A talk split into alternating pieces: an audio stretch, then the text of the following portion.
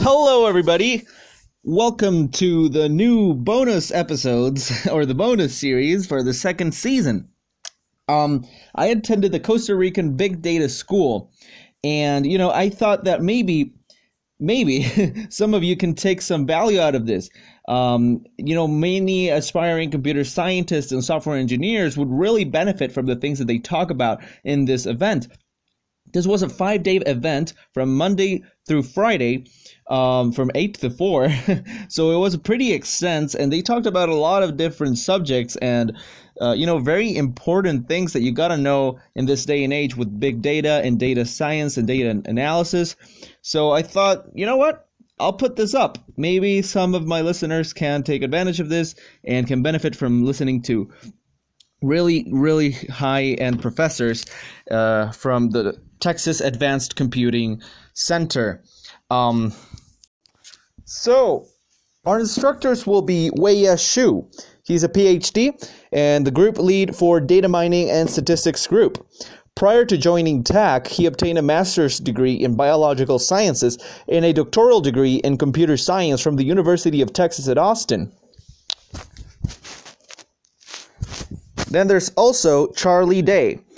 Charlie Dey is the Director of Training and Professional Development with the User Services Group at TACC, with a background in web development and scientific computing. Charlie's responsibilities at TACC include organizing, developing content, and building curriculums for TACC's academic course selection taught in conjunction with several departments at the University of Texas at Austin, as well as for TACC's professional development and educational team. Oh well. Oh, and just a quick thanks to Danny Sie, who was the one who recorded these uh, segments. Without him, we wouldn't have this awesome bonus round. so thank you very much and enjoy. Python is what really kind of what makes Python together is lists.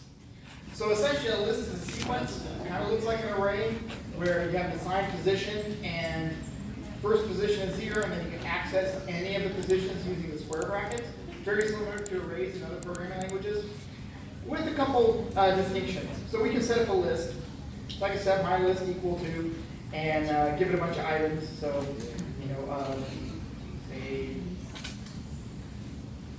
let's put a bunch of strings in there. String two and string three. All right.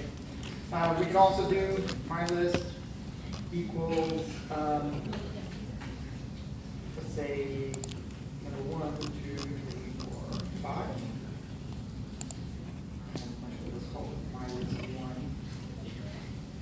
So we essentially what we're doing is just building a bunch of uh, a bunch of numbers together and whatnot.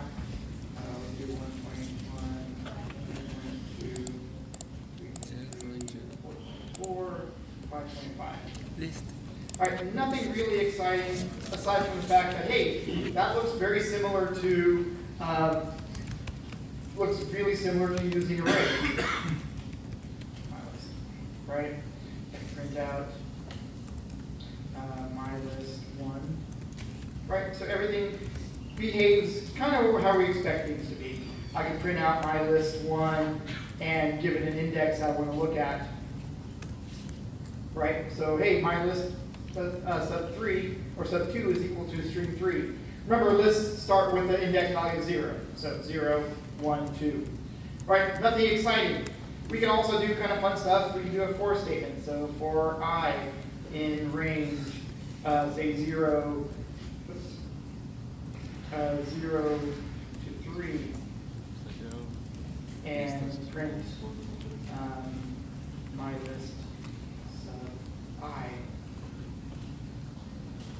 you know, and it prints out the list and everything we do with it. So it's kind of interesting to see though. Um, we're actually printing out everything. We're printing out all the items inside of our list, right? We can get any uh, item out of our list. We can combine lists together. We can add different values together as well. But what's kind of interesting is uh, we can also slice our lists. That's kind of unique. So I, so I say um, my list, what, what did I create, my list uh, one, and tell it to go from zero to three. And it'll go ahead and just take out that little bit of the slice and show those to me. What's also kind of neat is we can uh, we can ask where the length is. So I can say, all right, give me uh, what's the length of my uh, of my list. Remember, my list is one with all the strings in it. it says, all right, there's three. Uh, we can ask you what the uh, we can add. We can check to see if items are in our list. So I'll say one in my list one. True, you know, the zero in my list one. Nope, that's not. Saquei una tesis de eso. ¿Qué? Saquei una tesis de eso.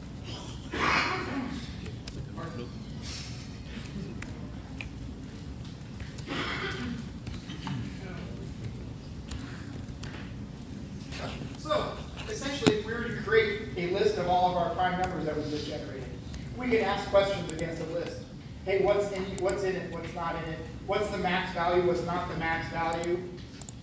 And we can iterate directly into our list. So if I were to say, uh, we can now say for, remember we did the for x in range? And remember how I said range is essentially a list? So if I said for x in my list 1, and then I say, all right, print x, it prints all the values that are inside my list, right? My, my list one. One, two, three, four, five. So essentially each one of these x values becomes, are actually the representation of whatever's in that list. Which would mean if I said, all right, how about my list uh, two? Well, there's all the, uh, my list two was comprised of all those floats, right? What about, you know, my list zero, or, or just my list? Those are all my strings I created. So a list is a collection of stuff, which means it can be any stuff if I wanted to. I can say my list three is, say, uh, my name, right? Um, I could have it my, my favorite color. Um, put some numbers in there. Uh, I can put down you know, floating point numbers as well. Um, and you know, I can put down other lists if I wanted to. All right, so now there's a list of stuff. I can print out my list. And that's what it's comprised of, two strings, an integer, and a float. So what makes me, it, what makes this kind of cool, or makes me really interested in it, well, if I can loop through a list, and I can say for x in my list and print x out, and x actually becomes uh, whatever item it is that's inside my list, that would mean that I can do that with my list 3, right? So I can say my list 3 for x in my list 3. And I can say print x. Well, it's kind of cool. So it, goes through the entire list as we'd expect. Exactly what it expected to be. And it prints out Charlie, red, 42, and 1.8. So what does that mean? And this is what I think is really cool. Type X. X changes what type it is. So we defined X, originally we designed, defined something as an integer, pretty much stays an integer. Define something as a float, pretty much stays a float. Uh, we can create a list of floating point numbers, we can create a list of integers, but now we can actually combine those together and make a collection of stuff. And what's really cool is our collection, our value that we say, hey, x is every element inside my list, my list three, x changes what type it is. So it changes from a string to an integer to a float you know, and then if we want to add more stuff to it, back to a string. So that's what makes Python really cool, is you can essentially pull stuff in there, combine and organize and contain all the different types of variables that you want, and put it all into one collection, and then print your collection out. Um, and then, of course, you can do cool things too. You can say, hey, what's the max value? Uh, what's the min value? Um, we can append new items to it. So if I were to want to here, if I were to say, all right, um, and as we come up with every single prime number, between 0 to 0 and 1, I would say, all right, uh, do prime prime list. And I would go ahead and create an empty list here. A typo in there. So there is, I have a, now I have a list of prime numbers. So if I wanted to, I can go ahead and know, print out prime list. And there's all my prime numbers I created. Mind you, it, it does it because the way our, our program is set up, it, it is duplicates some numbers. That's okay. We don't have to worry about that. We can go through there and fix it in our code if we needed to. Uh, but we can ask for uh, numbers inside there. So, you know, three in prime list. True. You know, 42 in prime list. You know, false. Uh, we can iterate through that number list if we wanted to. But really what I wanted to point out, or what makes lists really cool, is the fact that we can combine different types together. So it is truly a abstract collection of stuff. You can put any kind of stuff you want in there, and there's really nothing stopping you from making a, a collection of objects, a collection of other lists, a collection of numbers, a collection of statistics, whatever you really need it to be, a list can uh, provide that for you. And of course, you can pull down different items. Uh, you can find out if a certain element exists. You can find out what index that element exists at. You can do a continue. You can do a count how many times a item appears in your list. So you can get some really quick data from just a simple collection of lists without actually doing any statistics on it. All right. Um, so let's go ahead and start out. Let's do a quick, a quick exercise here of creating a list. Don't worry about writing it out to a file. Uh, we'll do that Thursday when we actually mess with files. But just create a list that goes from 0 to 2 pi. And you might need to Google to see how you, how you can do that in steps of 0.01. But that's okay, because that's going to jump into the next uh, segment here. And then create a list that is going to hold x squared and hold uh, x cubed. All right, and yeah, so go ahead and, uh, and let's see if we can put that together. Actually, you know what? Let's just go from uh, 0 to 100 instead. Um, I'm going to introduce the, the jump here in just a little while. So let's fix that slide up. where my slide go. Let's make it a little easier because we have a couple cool things I want to get to first. Yeah, so let's just, let's go to uh, 0 to 100, and then we'll print out x, x squared and x cubed. And we'll create a list with each, uh, one list y1 that's going to hold x squared, and another list y2 that's going to hold x cubed. So first thing we want to do is, go back to So first thing you want to do is we're trying to create these two loops that go through there, one going from zero, x going from 0 to 100, which you already know how to do. So for x in range 0 to 100, we're going to have two lists. We're going to have two lists as well. One of them is going to be y, and we call it y list, and it's going to be empty for now, and y uh, one list, and that's going to be empty as well. Okay. So the first thing we want to do is we want to just do a regular append. And we want to append x times x. Oops, not fine. And y list 1 dot. And so now we have a couple lists with some numbers inside them for us. And we're going to use these numbers uh, probably tomorrow, do some playing, do some uh, additional encryption to them, or do them, and do some analysis. But we have our two lists that we created. And with these two lists, we basically have data that we can now play with. All right, so no problems there, right? Okay, so the next thing that makes that we want to add to Python, remember as I said, that, remember as I mentioned, that there are some uh, issues about programming languages that are all the same. It's just a question of semantics, a question of syntax. So we have, we've gone through variables, right? Um, how to store our data, we did the arithmetic expressions. Uh, we looked at control codes, we looked at control structures, uh, we looked at, at, at, loops, being able to repeat things over again. We looked at collecting data, which in our case we use lists. The last thing that we really have is user-defined functions, and then one more little thing that uh, Wage asked me to add that we'll talk about. So essentially, user-defined functions is you're creating little bits and pieces of code that you're going to be reusing throughout your entire code base. So instead of having to rewrite the program over and over again, or instead of uh, the prime number, for example, instead of going back and rewriting running our prime number code uh, for different conditions, we could just write a function that defined it for us. And with that function, we'll just call that function over and over again instead. So almost every programming language has something similar to that, but uh, Python does theirs a little bit differently, and then the way it jumps into main code, or when we're going to be looking at objects tomorrow, uh, it's got a little bit more of uh, additional features that you can add to it.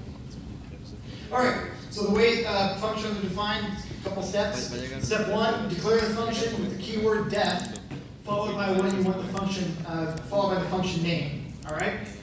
Uh, step two, arguments. So functions take arguments. For example, if I'm solving uh, fx equals, you know, uh, ax plus b, right? My argument is x. I'm submitting a different x for every value, and it returns whatever uh, whatever function it is. So we have to give some arguments. Uh, and then we have what program statements are going to be executed in the in the function, and then we end the, end the function with a, or without re, with a return statement or without a return statement. Depends on what your function's trying to do. All right. So it's really some simple steps to define these functions that we're going to use throughout our code. Eh, Castelo como string. All right. So um, we're gonna. This is what the format looks like. Def, user function, all the arguments you want to have, all the statements of your code, and then what it is you want to return. All right. So run a quick little example here, and then we're gonna go ahead and see if you guys can uh, just create a function for your prime numbers. So I'm gonna do a def, uh, and I'm gonna call this just what we just say. Uh, let's say one two be x squared. Uh, and it's going to take a, a uh, parameter x. All right, so now what I want to do is return x squared. That's all it's going to do, or uh, x squared. Okay? Okay, we're good. So that is where my function is defined.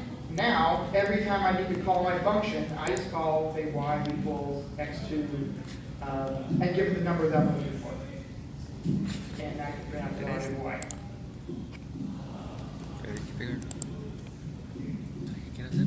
Concatenar. Um, if I, I can print out the values of x's directly, I can use my function el calls. cambio de línea. flip. Para que se hace solo, yo creo. And get our numbers back. The only thing that we have to realize, the only thing that we, that we uh, talk about when we're making our function regálate calls print nada más. is the parameter that we're sending, or the argument that we're sending, has to have the same data type as the argument that's being processed. All right? So if your functions, uh, it doesn't matter in this case with Python, uh, but you're sending a data, a number in, and you're getting a number out. All right?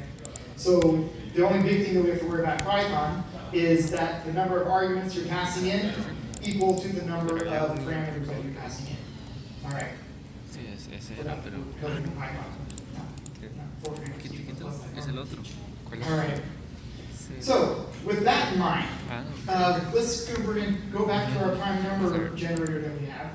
And now we're gonna modify it a little bit. So we're gonna create a function that accepts an integer as an argument, or just accepts a number. And it's gonna print out that many prime numbers. So if I send the number one hundred, it'll print me out one hundred, uh, prime numbers. If I ask for a thousand, it'll print me out a thousand prime numbers. All right? Um, this is actually two parts. We're also going to write another user-defined function that accepts an integer as a parameter, and then it's going to give us the next prime number after that integer that you received. So if I were to give it the number nine, the next prime number would be eleven, so it would return back an eleven. If I gave it a, if I gave it a prime number like 11, it will give me back the next prime number, which would be 13. All right. So we have a function. We're going to have two functions. One function is going to be how many prime numbers it's going to return, and then the next exercise is going to be uh, I'm going to give you a number, and you'll give me the next uh, prime number that comes up. So, you know, if I give you the number eight, the next prime number would be 11. I gave you a number eleven, the next prime number would be thirteen, so on and so forth. All right? So this one's only gonna return one. This one's actually going to return lots of them, and gonna be, the best way of doing this is returning it as a list. All right. And we're gonna save this one, uh, for tomorrow for our objects. But All right, so let's take about, what time is it, three forty-seven? So let's take about fifteen minutes and see if we can code 50 up these, uh, two exercises. para usar different function that they together dominant temp turns out that many numbers. So as I mentioned, uh, we're a bunch of nerds over at TACC, a bunch of geeks, number of geeks especially. So prime numbers has a lot of cool properties to it. So which is why we, it's a popular exercise that I like doing in class because it gives us, it gives us an automatic data set that we don't have to calculate too hard to find and then look for all the patterns inside of it. Which I'm hoping tomorrow, before I do our, uh, our disease propagation model, that we'll be able to do a little bit of, uh, data analytics on our, uh, prime numbers.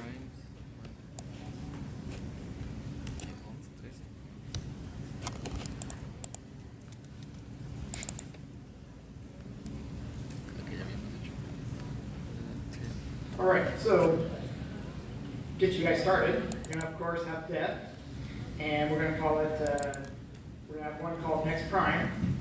It's gonna have a starting point,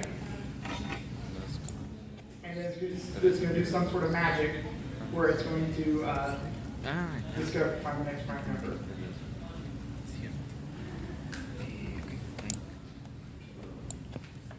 Start.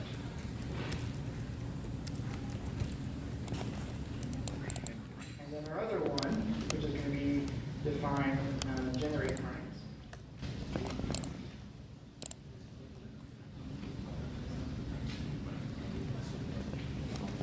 And one of these days I'm gonna learn how to type. After start.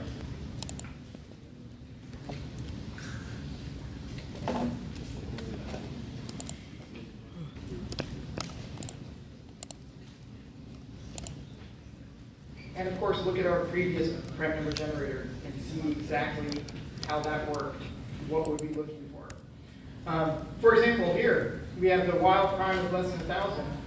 We are calculating prime numbers, right? Um, we had another one, which we actually did do a count. This did a range, right? But we're still not counting. What we, what could we add to this little for loop for it to actually count prime numbers copy and paste this.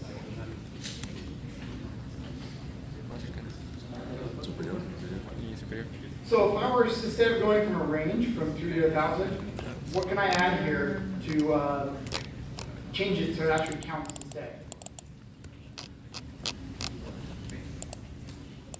we kind of looked at this already, we did a while loop before. So could we do a while loop again? And what would we be doing with while? White true. Say if I wanted the first one hundred, uh, prime numbers. So while counts as less than hundred, what would I do? So you, you need another coffee break, is that what's going on?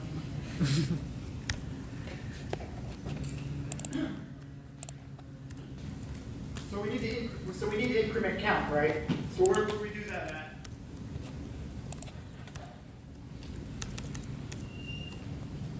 So we're in this, in this program right now, where is it keeping track of when something's prime in our little function here? The second if statement, if is not prime equals zero, we know we found a prime number, right? So if we add a little bit of code, say count equals count uh, plus one, now we have an ongoing count of every time we come across a prime, right? So every so part of programming is being clever, right? You have to understand. All right, I'm going to look at this problem, break the problem down into its little separate sections, and then say, all right, this is where certain bits need to be added, so I can make this thing a little bit more of what I'm looking for. So if I were to do this, el Prime. Uh, prime. I don't like, Bueno, There we go. es no generate if I were to do this, Volver el editor. Ah, zero ¿Estás seguro conmigo? never No. been there. El número que me metió es la cantidad de primos que ah, quiere que le cantidad dé. de Prime, ok. By the way, if you ever have a runaway problem like we're having, hit the Usted le stop metió button. 3, usted le So devuelve let's see, 1, uh, bueno, 0, count 1, equals 3. zero is not prime. Cuatro, equals entonces zero, era uno, tres, goes cinco. through here. Um, to go through all this is not Bueno, dos prime. también es Still prime. zero, we should print check. What's the value of check? We're not actually ever checking anything. So, two things happen here. I know my first instinct is to do a for, range, for, uh, check in range of zero to one hundred, or zero to, um, say, a thousand, or zero through, uh, whatever we're looking for. But that's not quite right. Because if I put a thousand in there, and I'm actually looking for the first 300, first 10,000, that's not gonna work. So we can't have check being done inside of a range. Also, a problem comes up is because while we're checking stuff, we cannot, um, while check is, is ongoing, we can't actually, uh, do a count, because it's never gonna come across a test for us. So we actually have to increment our value of check. So I'm gonna do this, state check equals, uh, we're gonna start at three. And when, for every single time we go through here, actually, I can do this. Say check equals two, we know that's not prime, and start with check equals check plus one. All right, now, we should have prime numbers that are being generated, and the first however many numbers we're looking at. Everybody see what my bug was?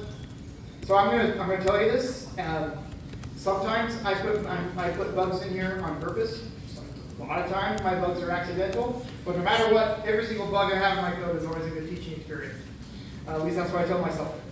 So, we were, when we first ran this, the value of check wasn't changing. Because what I did was we took out that for loop, and we put a check statement in there, and we were just counting.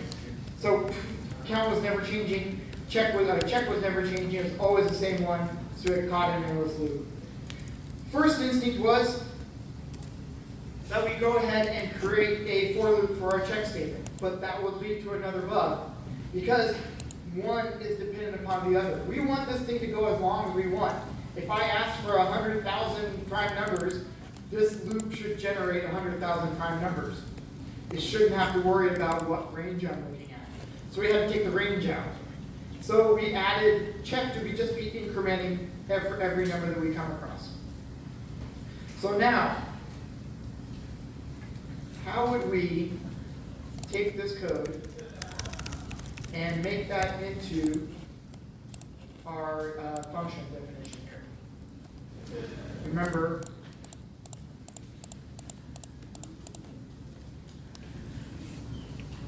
in, indentation counts.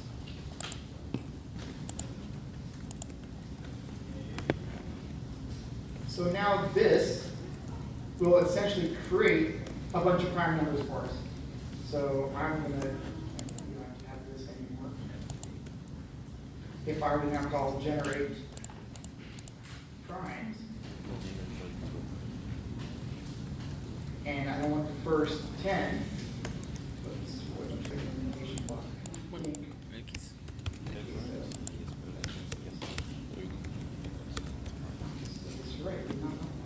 So no generated crime still generate that many crime numbers for us.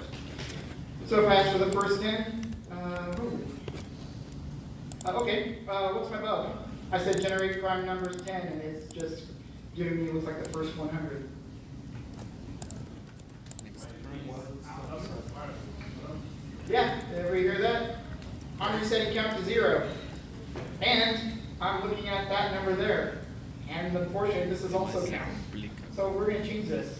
Instead of calling it count, let's call it number, uh, of primes.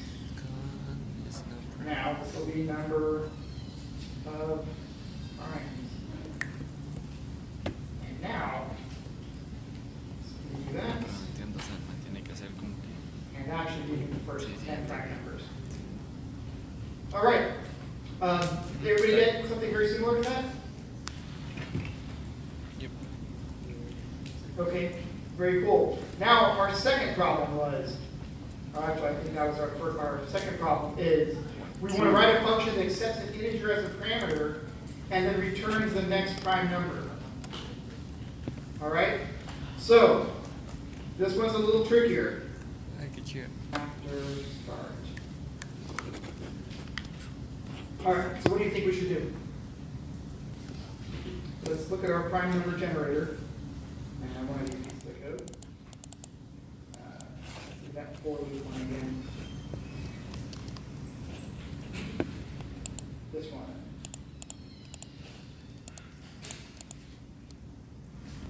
Okay, so what, where does this prime number generator start from?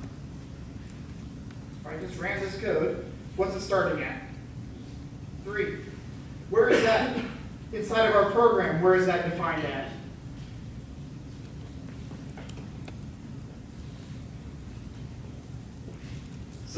Coming from our uh, value that we're checking, right?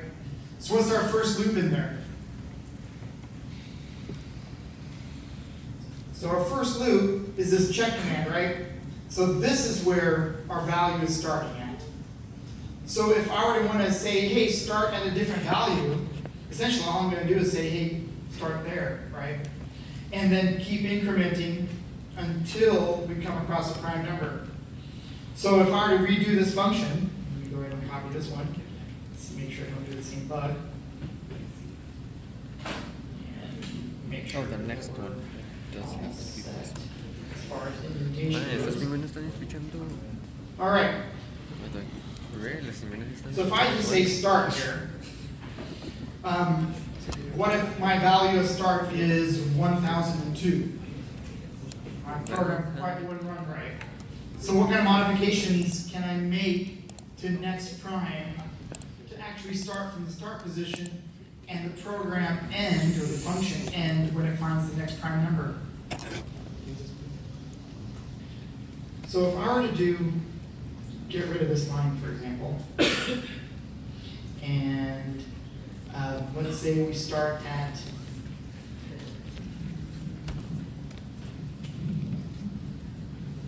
let's say we start with our code. Um, all right, first off, I'm, I'm, all right. So if we're going to start, say, all right, uh, first thing we want to do is the next prime number after start. So if I set my check value equals start plus one, okay? And now I want to check to see if that's prime or not. Well, I could just basically run through this bit of code afterwards, right? So I can essentially, this does, is this check start plus one, and if it's not prime, it, uh, if it, if, if it is not prime equals zero, it'll go ahead and print the number out for us. Else, what do we wanna do? We wanna increment check again, right? So if we were to say, hey, uh, what if we use another while loop? Say, all right, while is not prime. um,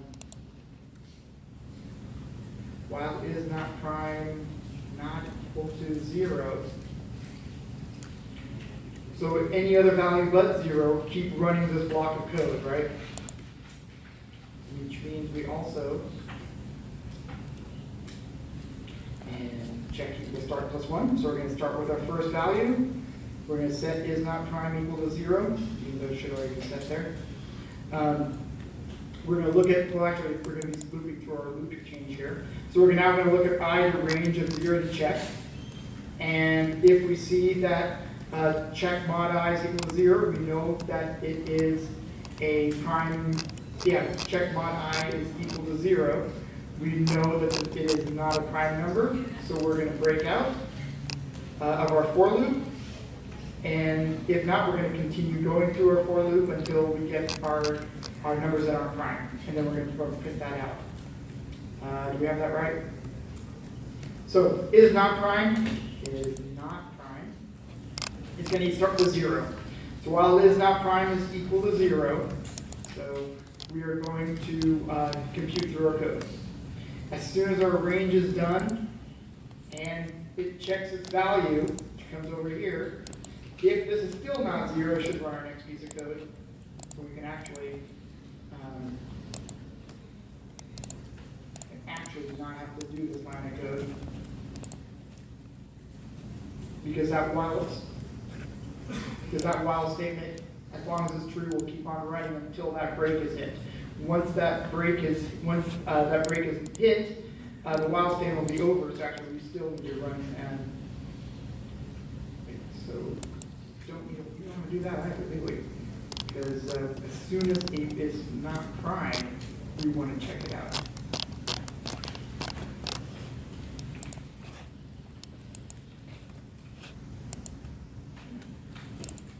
There we go.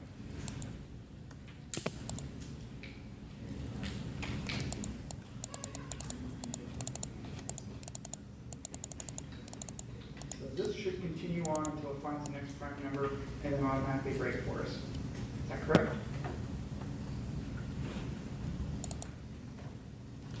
It's gonna start with the next value. It's gonna say is not prime equal zero.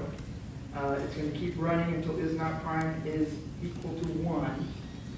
Uh, if it's is not prime is equal to one, uh, I'm debating if I wanna do that or not.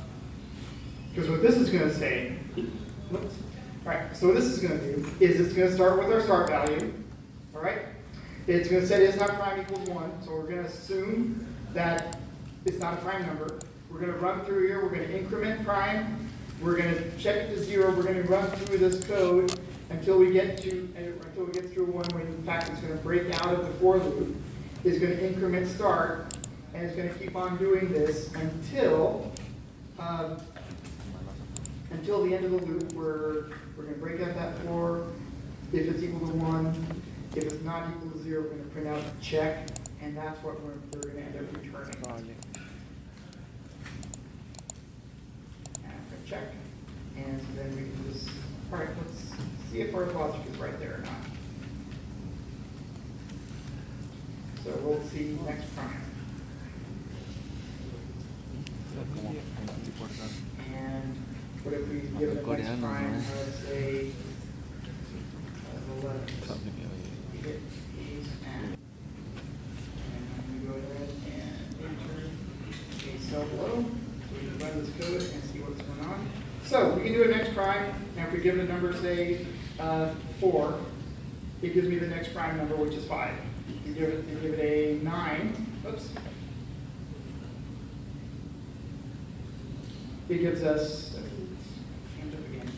So what is going on? So let's do a little bit of sanity checking. Uh, While we're going through here, let's look at the value of, let's look at what it's checking. So let's print out.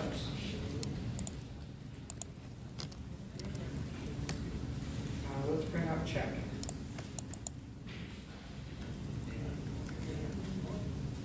So it is stuck at 10. So it's not incrementing past that. So why is that? So we're giving you a start value of nine. It's going in there and saying check while not is not prime is equal to one. Check equals start plus one. So what are, what are we missing there? Why is it stuck at ten? I better stop that before it crashes. Exactly. Uh, also, what, what, inside my loop, what's the value of check? It's equal to start plus one. What's the value of start? It's nine. So it's always stuck, check is always checking to see if ten is a prime number. And ten is never gonna be a prime number. So it's stuck in that loop. So, what we wanna do, is set check equals start plus one. All right, or check equals start. And then inside of our loop, we'll just go from check equals check plus one. Now, it will increment. So let's redefine that and see check nine. So it's going to check 10, 11, 11, it came up. Okay, so that, that shows another problem. If I say, all right, do 10, it's going to come across 11, and it's fine. So, what's going on here? Well, I guess I have my, uh, I have my sanity check. My sanity check is failing me. All right, so if I give it a 9, how he should be. Eleven. If I give the next prime number, say, after 13, 17, you know, if I give it 17, 19. So now, this is successfully generating our next prime number. So the other thing we want to do now is when everything is done running, we want to return our value of check. So now, if I say, all right, um, say y is equal to next prime after seventeen, it returns back at nineteen. Uh, this print statement.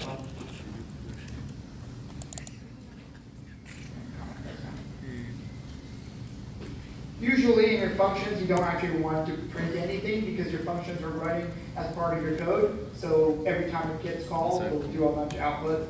We'll let our actual, um, we'll let our actual program, our main program, uh, print out our output. Okay, so now we should have two functions, next prime and generate prime. Generate prime gives us a bunch of numbers that we want to generate, uh, X amount of prime numbers. And next prime will always show us what that next prime number is. All right? All right. Yeah, 15 minutes. Okay, so what we want to do is this is where everything that we've been playing with so far kind of comes to a point. All right, we actually want to see uh, what the difference between two successive prime numbers is, and to see if there's any kind of relationship there. There's a thing called the prime gap, which is kind of it's actually really really cool. So uh, prime gap leads into the Goldbach conjecture. Goldbach conjecture says that any even number is a, a, a sum of two prime numbers. All right, Thank you, Chief. something that really can't be tested or checked, but it's kind of really cool because if you take the Goldbach conjecture one more time, it also says that any prime number is equidistant from any other two any other prime numbers. All right. So there gener- there exists a uh, a prime number p and q that is equidistance away from a prime number in the middle somewhere. So if I let's say we call our middle prime number p, we can find a distance r such that p plus r is a prime number and p minus r is a prime number. That's what it's saying that. That's actually kind of interesting because you have multiple prime number generators being done, and some of them are going forward, some of them are going backwards. Uh, but in our case, we don't have to worry about that. In this program, we're just going to see if we can find out how far into our prime numbers do we have to go for the prime gap to be greater than 13. Meaning, from, from prime number p to next prime number, that is a difference of 13. All right? So, uh, let's go ahead and see if we can create that. Write that code that generates prime numbers. With the, really the only function we only need, what's, I didn't do that. Pero eso de que, que empiezas ahora, la equidistancia. The only number we're gonna, the only function we're gonna be using is our next prime. So we're gonna essentially create uh, a number x. Es que la and entre Gonna find the next prime number, and then we'll just keep finding the next prime number until that distance is greater than thirteen. All right? Let's see if you guys can be a little clever to do that. So there's the, there's the program that generates, or there's the function that generates our next prime. ese- esa hora de numbers. My next prime number has an error. If I start from zero, it returns that one is a prime number, and two is a prime number.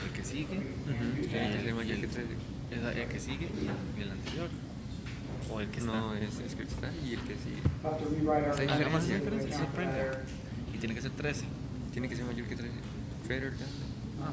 So, this essentially generates decir si está functions es la, la función. No, que si es mayor que 13, diferencia. Sí, por eso, decir, decir que si, que si los dos numbers, esa diferencia, es Uh, starting using our next prime, the number that we created, and I'm just saying luego y equals the next prime of y.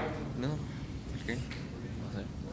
Porque mire, usted tiene So que if I were to say, um, if I were to curious, how would I change this y lo dentro de esa to be what we're looking for, which is Ah, searching ok, for the prime entonces gap? esta es la función de generar. So right now, I just have, this is your hint. y equals next prime y. And y starts out as a prime number. So y is the first y is going to be 3. y equals next prime is going to generate the next prime number. y equals next prime is going to generate the next prime number, so on and so forth. so that should give you a little bit of a hint on what the difference should be. If I say y old equals y, and let's say if we do a little bit of subtraction, print y minus y old, and then count equals count plus one. So there is all of our prime gaps. 5 to 3, 7 to 5, 11 to 7, uh, 13 to 11, and so on and so forth. So those are all the prime gaps we have. And it's interesting because look what our numbers are, and our prime gap hasn't even got broken uh, 13 yet. So there it finally breaks 13 at pri- prime numbers 541 and 523. So, what should we do here? Instead of looking at count, because count is, I'm just looking at the first hundred primes. We want to stop when it hits that prime gap. So what would my while statement be? Or we want to find out when the prime gap is greater than thirteen. All right, I think I heard somebody say, do prime gap. Greater than Qué weón, no dice nada. 13, and then we add our prime gap, set that equals zero as an initializer. Now, we have to do the counting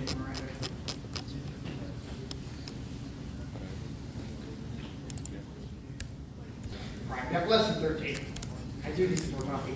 All right, so this will keep going and show us when, oh, I guess I missed that 14 there. Uh, prime, uh, prime numbers 127 and 113 is equal to 14. Uh, we can, we can increase that. Does it ever get over 20? Curious. So, uh, when prime numbers 907 and 887 are prime gap is equal to 20. And this is actually some really cool data to graph as well, to see how that prime gap changes over time. And then, of course, we can do some really cool analysis on it, so let's take the first hundred thousand prime numbers. How does it, what's the average prime gap, what's the largest prime gap? You know, uh, what, what kind of function does it look like when it keeps growing? So prime numbers are a lot of fun, number theory is really, really cool, uh, those all relate. All right, everybody good, you have a good handle on, uh, how functions work in, in, uh, Python? o me voy a How we can define it, how we return things, how we call supe que that. es deep learning. Because the next one gets really, really weird. Learner básicamente. All right, so there is a, there is something in Python called anonymous functions.